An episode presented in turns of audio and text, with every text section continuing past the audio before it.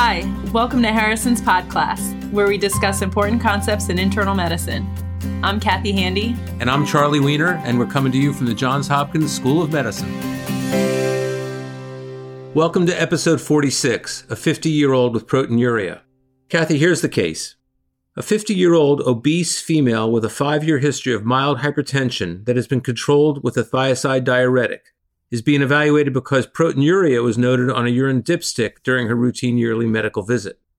Her physical examination discloses a height of 168 centimeters, which is about 5 feet 6 inches, a weight of 91 kilograms or about 200 pounds, a blood pressure of 130 over 80, and she also is noted to have an elevated jugular venous pressure, a fourth heart sound, and trace pedal edema.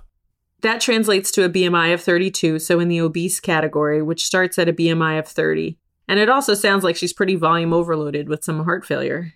Okay, let me tell you about her laboratory values. So her serum creatinine is 1.2 milligrams per deciliter, her BUN is 18, her creatinine clearance is 87 milliliters per minute. She has a urinalysis, which shows a spot pH of 5.0, a specific gravity of 1.018, a dipstick protein of 3 plus. Notably, there's no glucose, and on microscopic examination, she has occasional coarse granular casts and no red blood cells. She has a 24 hour urine collection, which yields a protein excretion of 5.9 grams in 24 hours. Okay, so she has nephrotic range proteinuria, the cutoff for that being over 3.5 grams per day. She doesn't have any hematuria or red blood cells noted on the urinalysis, so we're dealing purely with nephrotic range proteinuria. Would you perform a renal biopsy based on what you know now? Probably. She doesn't have an underlying disease. We didn't hear anything about diabetes that would obviously be causing her proteinuria. And it sounds like this is new compared to a year ago. The hypertension that we did hear about she has, typically that doesn't cause nephrotic range proteinuria. So in this case, I would refer for a biopsy. Okay, so the question states that she undergoes a renal biopsy, which demonstrates that 60% of the glomeruli, mostly in the corticomedullary junction, have segmental scarring by light microscopy. The remainder of the glomeruli appear unremarkable. Based on this finding, what is the most likely diagnosis? Option A is focal segmental glomerulosclerosis. Option B is hypertensive nephrosclerosis. Option C is minimal change disease. Option D is membranous glomerulonephropathy.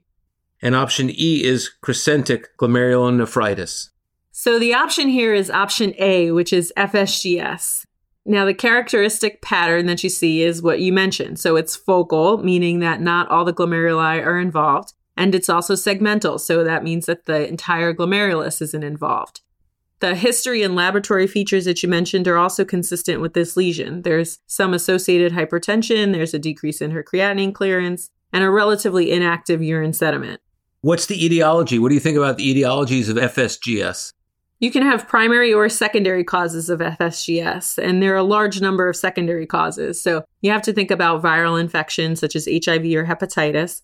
Hypertension can lead to FSGS. Certain drugs like heroin or bisphosphonates and sickle cell disease can also lead to FSGS. Now, there are other less common causes and even genetic causes, but if the secondary causes are eliminated, then the remaining patients are considered to have primary FSGS. How common is it?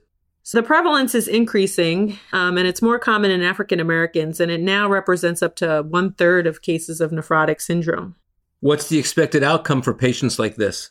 It rarely remits spontaneously, but you can have treatment induced remission of the proteinuria, and that would significantly improve her prognosis. Treatment of patients with primary FSGS should include inhibitors of the renin angiotensin system, and the treatment of secondary FSGS typically involves treating the underlying cause and controlling the proteinuria. There's no role for steroids or other immunosuppressive agents in secondary FSGS.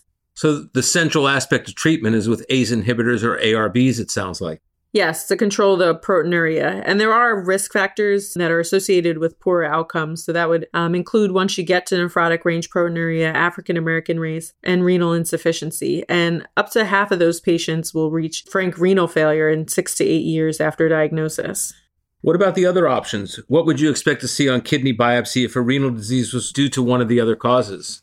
Option B talks about hypertensive nephrosclerosis, and this exhibits more prominent vascular changes in patchy ischemic totally sclerosed glomeruli. In addition, you also don't see nephrosclerosis associated with nephrotic range proteinuria usually. Option C mentions minimal change disease, and that's usually associated with symptomatic edema but normal appearing glomeruli on light microscopy. Option D talks about membranous nephropathy, which the patient's presentation is consistent, but the biopsy is not. So, in membranous glomerulonephropathy, all glomeruli are uniformly involved with subepithelial dense deposits. And option E is not supported by this case because there are no features of crescentic glomerulonephritis here. Okay, so the teaching point in this case is that FSGS, or focal segmental glomerulosclerosis, is one of the major causes of proteinuria in adults. On renal biopsy, you'll see a characteristic pattern of focal and segmental glomerular scarring. There are a bunch of primary disorders that can lead to secondary FSGS, or in the absence of a precipitating cause, it can be primary. Treatment centers around treating the underlying cause when there is one, and treating the proteinuria with ACE inhibitors and ARBs. And to learn more about this, you can read in Harrison's chapter on renal disorders. This is Jim Shanahan, publisher at McGraw Hill. Harrison's Podcast is brought to you by McGraw Hill's Access Medicine, the online medical resource that delivers the latest trusted content from the best minds in medicine. Go to accessmedicine.com to learn more.